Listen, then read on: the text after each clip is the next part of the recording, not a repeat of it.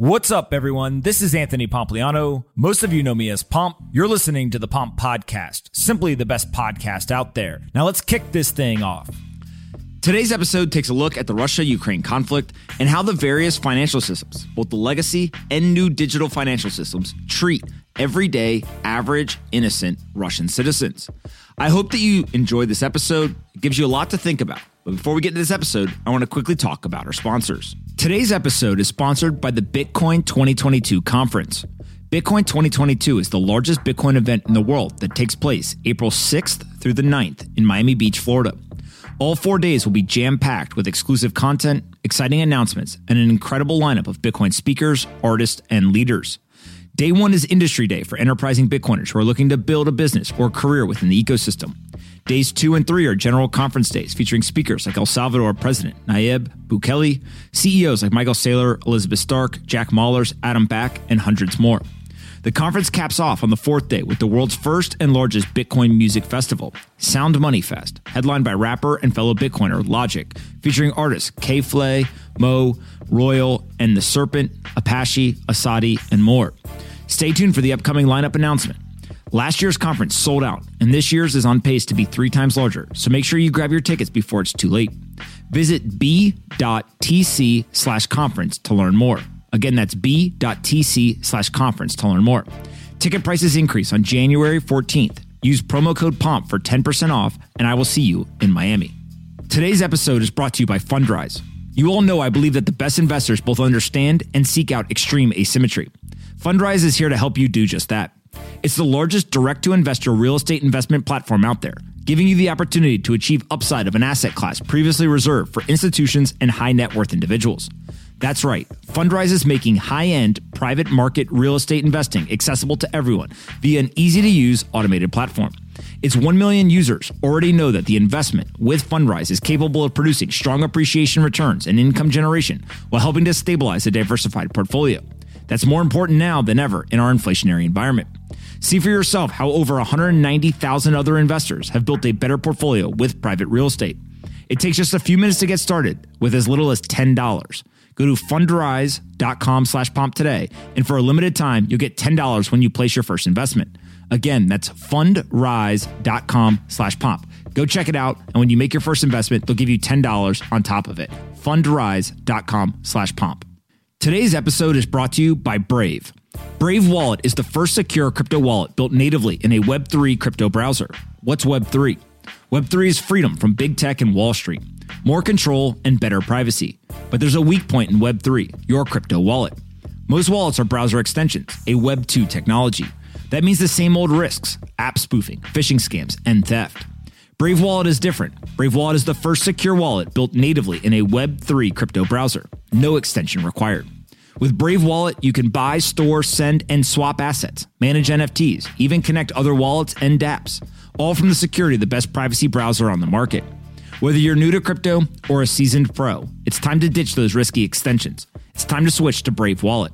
Download Brave at brave.com slash pomp and click the wallet icon to get started. Again, go download Brave at brave.com slash pomp and click the wallet icon to get started.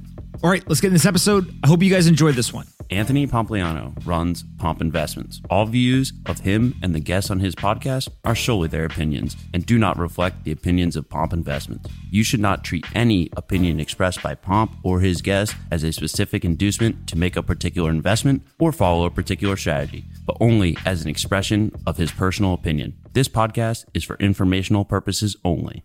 Good morning, everyone. Bang, bang. Russia's invasion of Ukraine has led to a flurry of financial sanctions from the United States and their allies over the last week. These actions include cutting Russian banks off from SWIFT, seizing the assets of various Russian oligarchs, outlawing U.S. citizens and companies from transacting with Russia's central bank, and much more. Sanctions are levied during times of conflict to apply pressure to the leadership of our adversaries, but they accomplish this goal by actually cutting the average citizen off from the global financial system.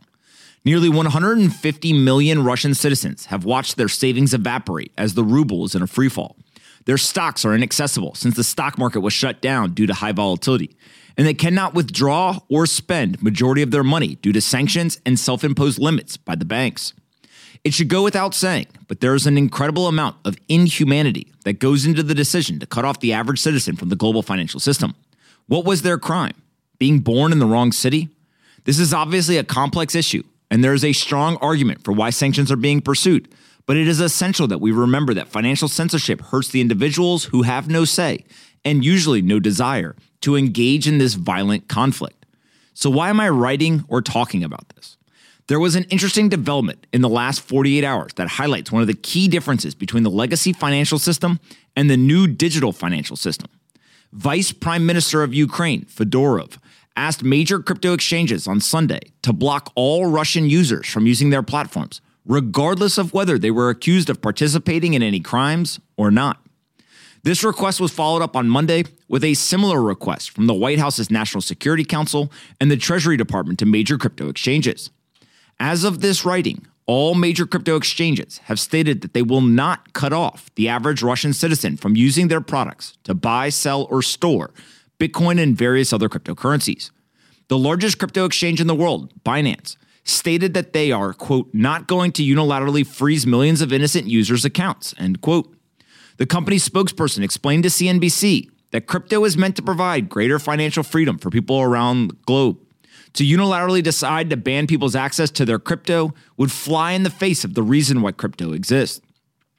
Kraken CEO Jesse Powell publicly stated that his platform, quote, cannot freeze the accounts of our Russian clients without a legal requirement to do so, end quote. He continued with the following explanation quote, Our mission at Kraken is to build. The, our mission at Kraken is to bridge individual humans out of the legacy financial system and bring them into the world of crypto, where arbitrary lines on maps no longer matter, where they don't have to worry about being caught in broad, indiscriminate wealth confiscation. Our mission is better served by focusing on individual needs above those of any government or political faction. Besides, if we were going to voluntarily freeze financial accounts of residents of countries unjustly attacking and provoking violence around the world, step one would be to freeze all US accounts. As a practical matter, that's not really a viable business option for us. End quote. Now, this situation continues to evolve, but as of right now, it is quite telling that the crypto companies are refusing to shut off access to the digital financial system at the same time that the legacy financial system is kicking innocent citizens out. There is a belief in the legacy world that financial freedom should only be afforded to those that act a certain way, subscribe to a certain worldview, and support those that monopolize the system. It is clear that the true test of free speech is to defend the speech of those you disagree with. In that vein, the true test of financial freedom is to defend the right to transact for the citizens that live in a country you disagree with. In some way, the countries that are levying sanctions right now are destroying the lives of almost 150 million innocent people, which is equivalent to just under 50% of the US population. There are reasons why these countries are doing this, but we wouldn't wage violent war on innocent citizens so, why are we okay with waging economic war on them? The idea of waging economic war against innocent civilians has been normalized over the last two decades, but that doesn't make it right.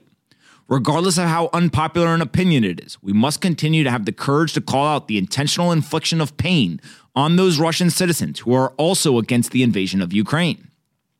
Ultimately, we are watching the divergence of two financial systems the legacy infrastructure is built and run by a group of financial firms who are susceptible to the whims of their governments. The new infrastructure is built on open source software that is run by no single individual or organization.